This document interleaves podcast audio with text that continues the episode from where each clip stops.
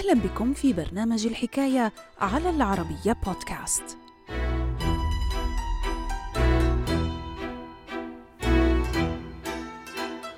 عقب هجوم بيرل هاربر يوم السابع من كانون الأول ديسمبر من عام 1941 اتهم الأميرال هازبند إي كيمل قائد أسطول المحيط الهادئ بالإهمال والمسؤولية عن الخسائر الفادحة بالقاعدة الأمريكية بعرض المحيط الهادئ. لكن وبفضل تقدمه على جناح السرعة بطلب تقاعد مبكر نجا الأخير من المحاكمة العسكرية.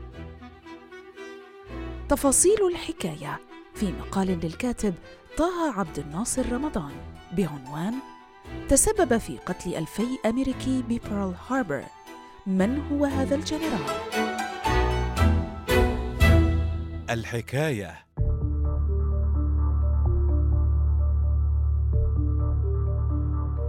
تعرضت الولايات المتحدة الأمريكية قبل نحو ثمانين عاما وتحديدا في السابع من ديسمبر عام 1941 لواحد من أسوأ الهجمات الدامية على مر تاريخها فخلال ذلك اليوم لم تتردد الطائرات البحرية اليابانية في استهداف قاعدة بيرل هاربر بجزر هاواي بعرض المحيط الهادئ متسببة في مقتل أكثر من ألفي أمريكي وتدمير العديد من القطع البحرية والطائرات العسكرية الأمريكية بالقاعدة.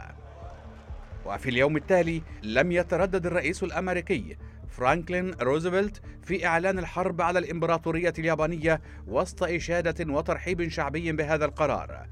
فعقب الهجوم أيد أغلب الأمريكيين قرار الحرب وطالبوا بالثأر من اليابان. في الأثناء اتجه الأمريكيون للبحث عن مسؤولين متهمين بالتقصير عقب الهجوم.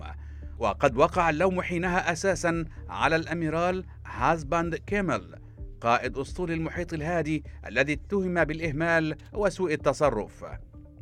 إلى ذلك حظي الأميرال هازباند كيمل بمسيرة عسكرية حافلة. ففي عام 1915 تقلد الأخير منصبا هاما بوزارة البحرية الأمريكية وعمل بالحرب العالمية الأولى على متن العديد من البوارج الحربية.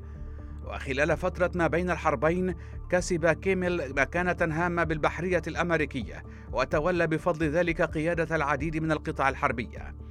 وأصبح الأميرال هازباند كيميل مطلع الحرب العالمية الثانية مسؤولا عن الطرادات بقاعدة بيرل هاربر. وبحلول يناير 1941 نال الأخير ترقية أخرى وجاء ليعوض الأميرال جيمس ريتشاردسون كقائد لأسطول المحيط الهادئ. كما جاءت هذه الترقية حينها عقب استبعاد الرئيس الأمريكي روزفلت لريتشاردسون الذي اعترض بشدة حينها على خطة وضع سفن أسطول المحيط الهادئ بقاعدة بيرل هاربر. وخلافا لسلفه جيمس ريتشاردسون لم يعر الأميرال كيميل اهتماما كبيرا لفكرة وجود عدد من قطع أسطول المحيط الهادئ بقاعدة بيرل هاربر. وعلى رغم درايته بفشل المفاوضات الأمريكية اليابانية بواشنطن حول مسألة قطع الولايات المتحدة الأمريكية إمدادات المواد الأولية لليابان وتجميد الأصول اليابانية بالبنوك الأمريكية وسماعه لإشاعات حول إمكانية قيام البحرية اليابانية بشن هجوم مباغت على السفن الأمريكية بالمحيط الهادئ لم يتخذ الأميرال كيمل أي إجراءات تذكر بقاعدة بيرل هاربر. وبدلا من بيرل هاربر توقع كيمل هجوما يابانيا مباغتا على جزيرة ويك أو بميدواي. وبناء على ذلك طلب الأخير من قائد الجيوش بيرل هاربر الجنرال والتر شورث نقل عدد من بطاريات الدفاع الجوي نحو هاتين الجزيرتين.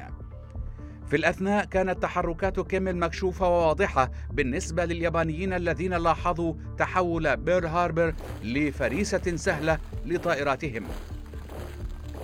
وعقب هجوم بيرل هاربر في السابع من ديسمبر 1941 اتهم كيمل بالإهمال والمسؤولية عن الخسائر الفادحة بالقاعدة الأمريكية بعرض المحيط الهادئ.